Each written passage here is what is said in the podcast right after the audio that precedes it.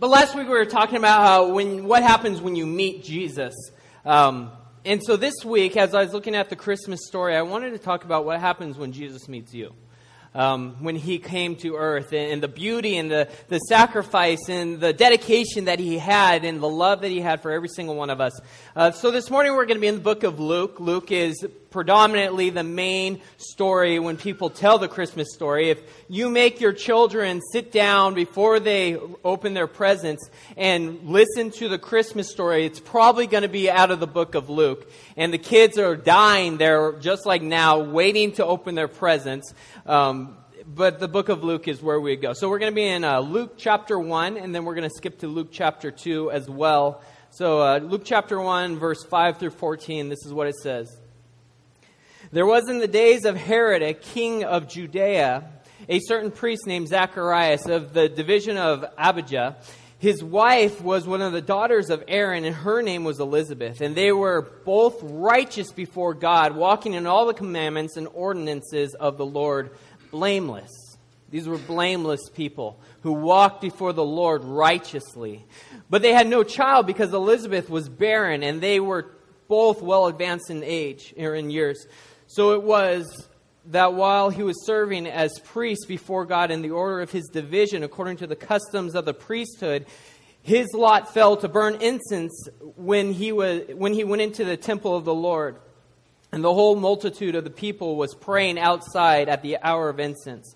Then the angel of the Lord appeared to him, standing at the right side of the altar of incense. And when Zacharias saw him, he was troubled, and fear fell upon him. But the angel said to him, Do not be afraid, Zacharias, for your prayer has been heard, and your wife Elizabeth will bear you a son, and you shall call his name John, and you will have joy and gladness, and many will rejoice at his birth. This is the story of the supernatural birth of John, John the Baptist, who is the cousin of Jesus and is born six months uh, roughly before Jesus. And if you fast forward through the story, you'll know Mary is going to ex- learn uh, from Gabriel, the angel, that she is going to have a super, supernatural birth as well. Mary is about 14 or 15 years old, and then she goes to see Elizabeth. And when she shows up and Elizabeth sees her, John, the, the baby in Elizabeth's stomach, actually jumps. And, and Elizabeth probably didn't appreciate that very much. If you had a baby and it did a flip inside of you, you, you know what I'm talking about.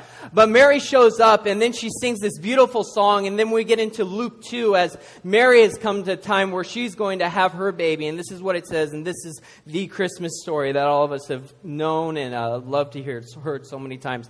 And it came to pass in those days that there was a decree that went out from Caesar Augustus that all of the world should be registered. This census took place while Quirinius was governing Syria. So all went to be registered, everyone to their own town. Joseph also went to, um, from Galilee to the city of Nazareth into Judea to the city of David, which is called Bethlehem, because he was of the house and lineage of David, to be registered with Mary, his betrothed wife, who was with child. So it was that while they were there, the days were complete for her to be delivered. And she brought forth her firstborn son and wrapped him in swaddling clothes and laid him in a manger because there was no room for them in the inn. Now there was in the same country shepherds living out in the fields, keeping watch over their flocks by night. And behold, the angel of the Lord stood before them, and the glory of the Lord shone around them, and they were greatly afraid.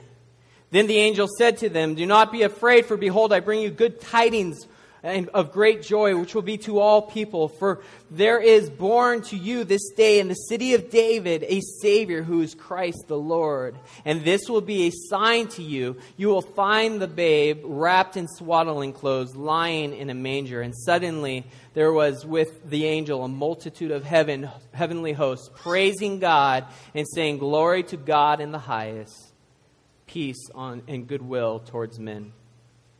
And last week, as we talked about what happens when you meet God, this week I want to talk about what happens when God meets us. But let's pray. Father, we thank you for this morning. We thank you for the beauty of your Son who came um, because of the great love that you have. Lord, and I pray this morning that each one of us would look at the Christmas story, not in the way that we've heard with old eyes and with old ears, but with a new fresh vision of what you have for every single one of us. God, we believe that you speak and you move, and every time that we hear your word, that it can change our lives. So we expect that this morning, Lord, that you will come, Lord, that you are, are ministering to our hearts, Lord, and, and um, mending our souls, Jesus. And so we expect this and we ask these things in your name. And everyone said, Amen. Amen. Have you ever been wowed by a movie? Have you ever had a movie, and I'm not talking so much about the movies of today where we all know and we're all used to special effects, but more the movies of old, like when you were back in the 80s or the early 90s, when no one really knew too much about special effects and, and things were just very new and, and, and it wasn't so normalized. Like the movie E.T. I remember w- growing up as a kid and seeing E.T. and being like, wow, that's a real alien or else it wouldn't be there on TV moving. Like, this is unbelievable. Or, or the movie, there's a movie called A Fish Called Wanda, and there was this fish that was talking all the time, and it's like, oh my gosh. Or Star Wars just blew everyone away, and it was this amazing uh, film. One that really stood out to me, I remember I was like six years old, and I, I don't remember if I was with my grandma or my mom who loved watching uh, old movies, but uh, does anyone remember uh, Fred Astaire? Anyone know who Fred Astaire is? we had this movie called The Royal Wedding, and and in this movie, I mean, I'm six. I'm watching this movie and bored out of my mind because I'm a six year old and I want Mighty Mouse or Minnie Mouse or Mickey Mouse or somebody whose name is a mouse. And, and all I've got is this guy in black and white film. And he gets into the room. And like most men, when they decide that they want to be really excited and they close themselves in the room, he starts dancing. Like he just starts dancing all over this room, which to me it was really weird, but I guess that's what he liked to do. Spontaneous dancing. And, and so I'm watching this, sort of like dying, and, and then all of a sudden he's dancing on the wall. And as a six year old, I'm like, well, that's different. how, did, how did that happen? Like, how is this guy dancing on a wall? If I dance in a room with the door shut, does it mean I get to dance on a wall? And then he goes from that to dancing on the ceiling. And you're like, oh my goodness. Now, as a six year old, I'm totally into this. Like, thinking, what in the world? And I remember, like, looking at it, and, and I didn't know about special effects. And I'm like, looking, and I'm sort of like looking upside down. Like, how did, how did he do that? How do I do that? And and so I'm looking at this and, I'm looking upside down. And all I can remember is that's amazing. How did he? How did he do that? And I think when we think about the Christmas story, it would be so powerful. And I think we should all look at the Christmas story. And while we looked at it, and as we reflected on it, I think we should all think in our minds, how, how did, how did God do that? How in the world did he do this? And you look at the book of Luke and all of the Gospels, one of the major themes that we see throughout the life of Jesus is this idea of reversal. There's a song that I, uh, I know, it's a Christmas song, and it says, A baby changes everything. And, and it's not my favorite song of Christmas by, by any means, but it's true. The birth of Jesus, it flipped everything that we know on this earth on top of its head. It reversed everything. And the book of, in the Gospel of Luke, it really, it points to a new era where, where human evaluation on what is good and bad er, and what is right and what is acceptable and, and who should be acceptable, it all gets flipped upside down. It's reversed. The, the idea of social definition, it gets turned on its head. And I think a lot of times we look at this Christmas story and we think, yeah, this is a great story. It's about God who came to earth. And, and that alone would be enough in of itself. Don't get me wrong. But I think that the Christmas story is about more than just that God came to earth. I believe that it's also about the way that he came to earth. That's what makes you say, how did he do that?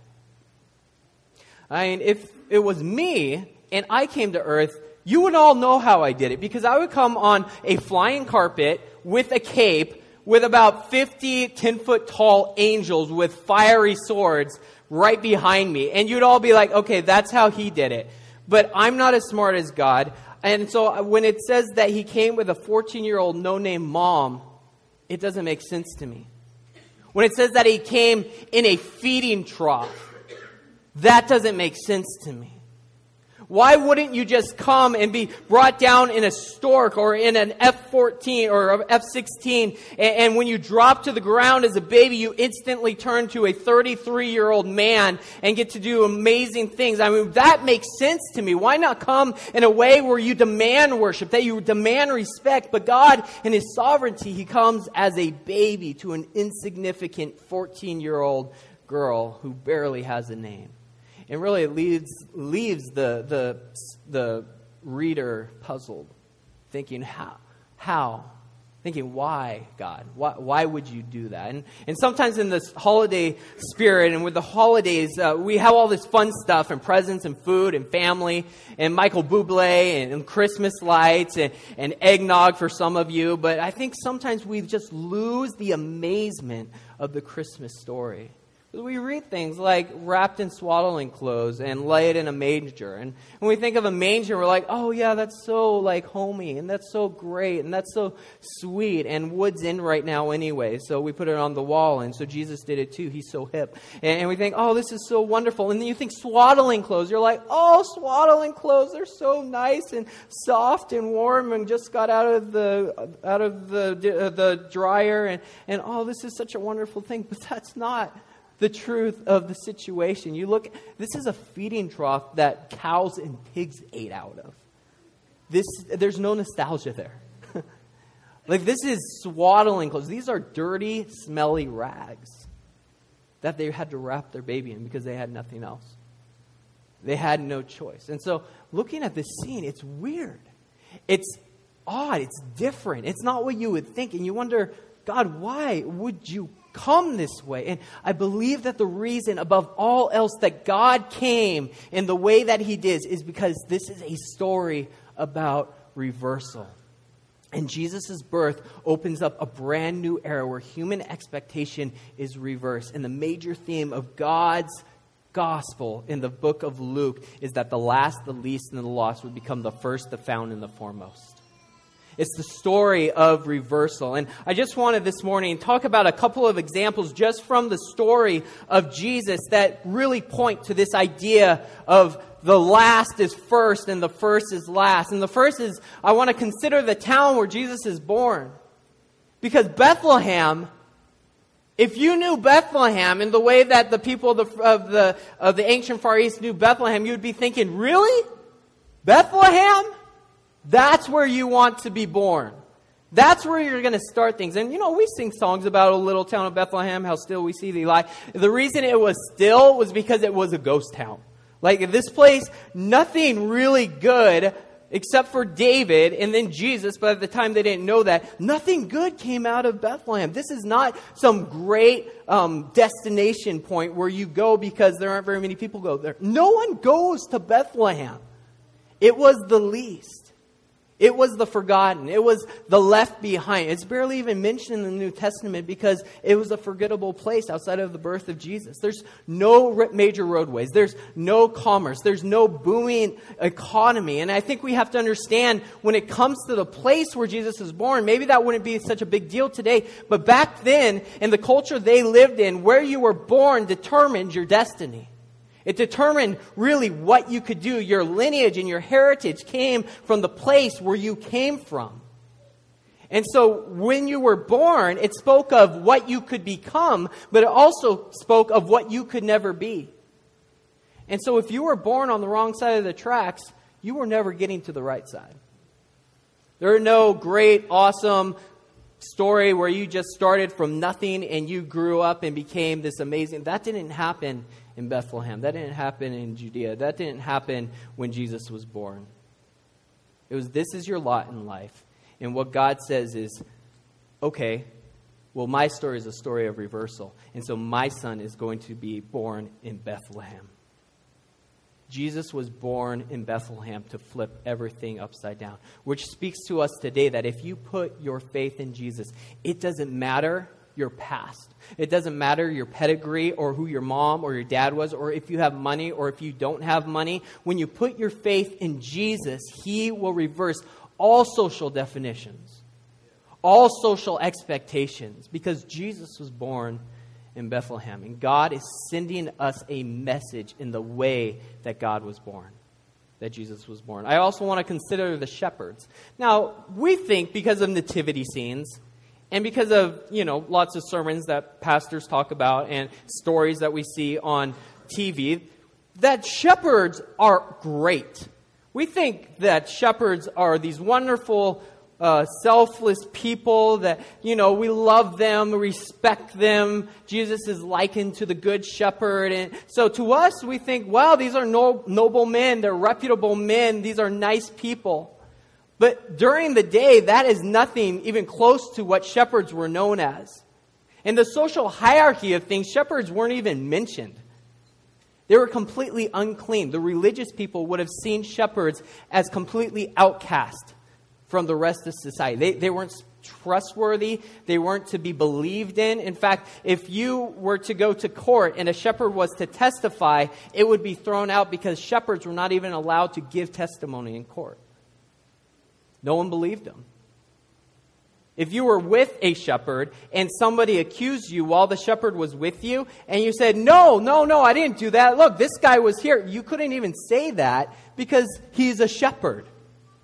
I mean, that's how little people believed him because they were liars, they were cheats, they were manipulators. I mean, they lived with sheep all day, probably because that's all they could do. Yet it's so interesting in the story that we see in Luke chapter 2, the first outside group notified of heaven coming to earth is the shepherds.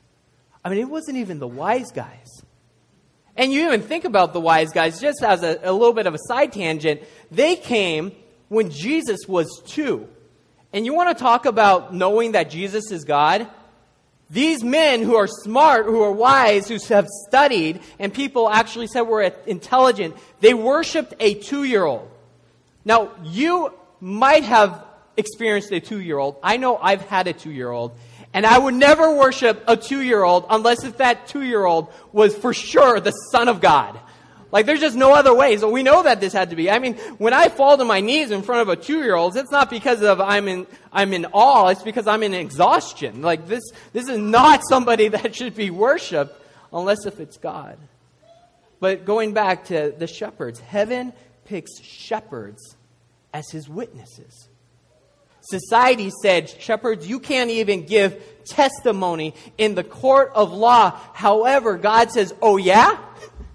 Where they're going to be the first witnesses to the most amazing, miraculous thing that will ever happen on this planet. I mean, you would think, like, can't we get somebody with honor or reputation? Hello, where are the princes? Where are the millionaires? Where are the powerful uh, politicians? You're really going to give me shepherds? Like, that's, that's who you're going to give me? Like, they can't even verify this event. Like, this is crazy. God, what are you thinking? It, eh, but God says, this is who I'm going to use because his story and his message is not about the norm, it's about going against the norm. It's about turning society and the thoughts and the ideas of what society says is acceptable on its head. You know, I love the, the instruction that the angels give on identifying Jesus because basically the angel says, yeah, so the king's here. He's going to change the entire world. Like all of heaven is singing because of this. And this is amazing. And oh, yeah, by the way, go to Bethlehem, and he's going to be in a feeding trough with rags on top of him. And what do the shepherds say? They're like, okay, cool. it's like, I love shepherds. Like, like, yeah, we'll go. We don't have anything better to do anyway, so whatever. We'll, we'll, we'll go check it out. But God, He includes shepherds. And the story is hinting to something because it's not just the fact that Jesus came, it's the way that he came. And first he comes to Bethlehem, and then he allows shepherds to be eyewitnesses to this amazing event. And God is telling us through the Christmas story that it is about reversing what we thought, whether it be expectation, evaluation, or definition of what's okay. Last, I want to consider the woman who we started the story with, which is Elizabeth. And there's so many times where Elizabeth is not even included. Uh, Luke 1 is not even included in the Christmas story, but according to the Bible, it's actually before uh, Mary gives birth. And so this is truly part of the Christmas story. Luke actually starts with Elizabeth, and it clearly points out that both Elizabeth and her husband are blameless and righteous. Now, during the day and even today, we would hear that and think, okay, great, so their life must be perfect. They're blameless, they're righteous, they've done everything right before the Lord, so everything must have worked out for them, right? But what we see in this story is what would be a cultural bombshell or a theological bombshell to anyone because it says that this couple is barren. And in an honor shame society that they lived in, to be barren was a clear sign of spiritual punishment. It meant that God was punishing you for doing something wrong. And it's so sad that today we see the same thing in, in sermons and in theology that if you do everything right, then everything in your life will be perfect. And if you have cancer, it's because you screwed up. Or if you have sickness, it's because you're being punished. And that's so inconsistent, not only with the Bible as whole, but also with the Christmas story itself. Because Zacharias and Elizabeth are righteous but barren. And maybe you are here this morning and you're feeling barren. Maybe you, you're here and you're saying, I can fake it till I make it, and I can put on a good smile, and I can come do the church thing. But this is the most barren season of your life. And you're hurt and you're in pain, emotionally, physically, spiritually, relationally. You're just feeling barren. Maybe you're holding it all in, and because you know it's the Christmas uh, season. John, if you could come up just as we close, maybe it's just too awkward for you to talk about. And you're thinking, I got a report from the doctor, and I know it's not good, but I'm just going to hold it all in until after the Christmas season, and then I'm going to talk about it with everybody. And you've done everything that you've known how to do. And you've believed, and you've been a good person, and you've been blameless, and you've been reasonably righteous, but you're just barren. You're just hurting. You're thinking, is this God? Is He punishing me? Is this God? Is He judging me? Is this God because I don't have enough money to pay my bills or because I, I am not able to do or, or have a baby or whatever it might be? And you're thinking, I'm barren, so I must have done something wrong. And God wants to tell you that that is not the Christmas story the Christmas story. And, and, and, I, can't, I can't tell you that everything is always going to go well with you if you walk righteous and blameless before the Lord. I don't have an answer on why that might be happening to you. I can't even explain it. But what I do know is when you look at the Christmas story, that Elizabeth has a supernatural birth. When things look barren, where things look hopeless, no matter how bleak or how barren your life seems, the Christmas story speaks to the testimony of God's power where God reversed everything, where God changed it all. And I pray that as we go in this Christmas season, that we wouldn't look at things the same way. The same way that God, through the Christmas story, said, stop looking at the world and your circumstances in the way that you always had. Stop letting society tell you that you're less or you're least or that you don't count or you don't, no one cares about you. Because God changed everything when He came. And that's the story of Christmas. We have to look at Christmas with new eyes don't allow your mindset to stay the same this Christmas. Don't live in normality, but abnormality of the beauty of the story of Jesus coming to earth. Or social, don't let social definition define your future or limited expectation determine God's purpose for you. Don't allow culture, cultural standards to limit the impact that your life will have. God's not done with you. No matter what people have told you or what people look down on you with, God has amazing plan to supernaturally take your barrenness and turn it into fruitfulness. And we as believers, we, we have to line up our faith with the Christmas story. Today, when you walk out of here, line up your faith with what the story tells us. Believe for miracles Believe in the supernatural. Believe that God can reverse the barrenness that you're feeling as you sit in that seat. That God can reverse any curse or anything that oppresses you. That God can do anything. Why? Because his son was born in Bethlehem. Because he used shepherds as eyewitnesses to his account. Because there is a 14 year old no name girl who, who covered Jesus in rags as a baby and laid him in a feeding trough. And that became the king who influenced the world forever, changed everything. This is the message of Jesus. Don't leave here today with old expectations, with old social definitions. Those don't, those don't control you anymore. Those are not who you are. You are not a mistake. You are not a problem. You are not your past. Those things don't def- define you. God has a plan for you, and He has a plan for your life. If you put your faith in Jesus, you are a new creation. And Jesus, Jesus changes everything. Would you stand and pray with me?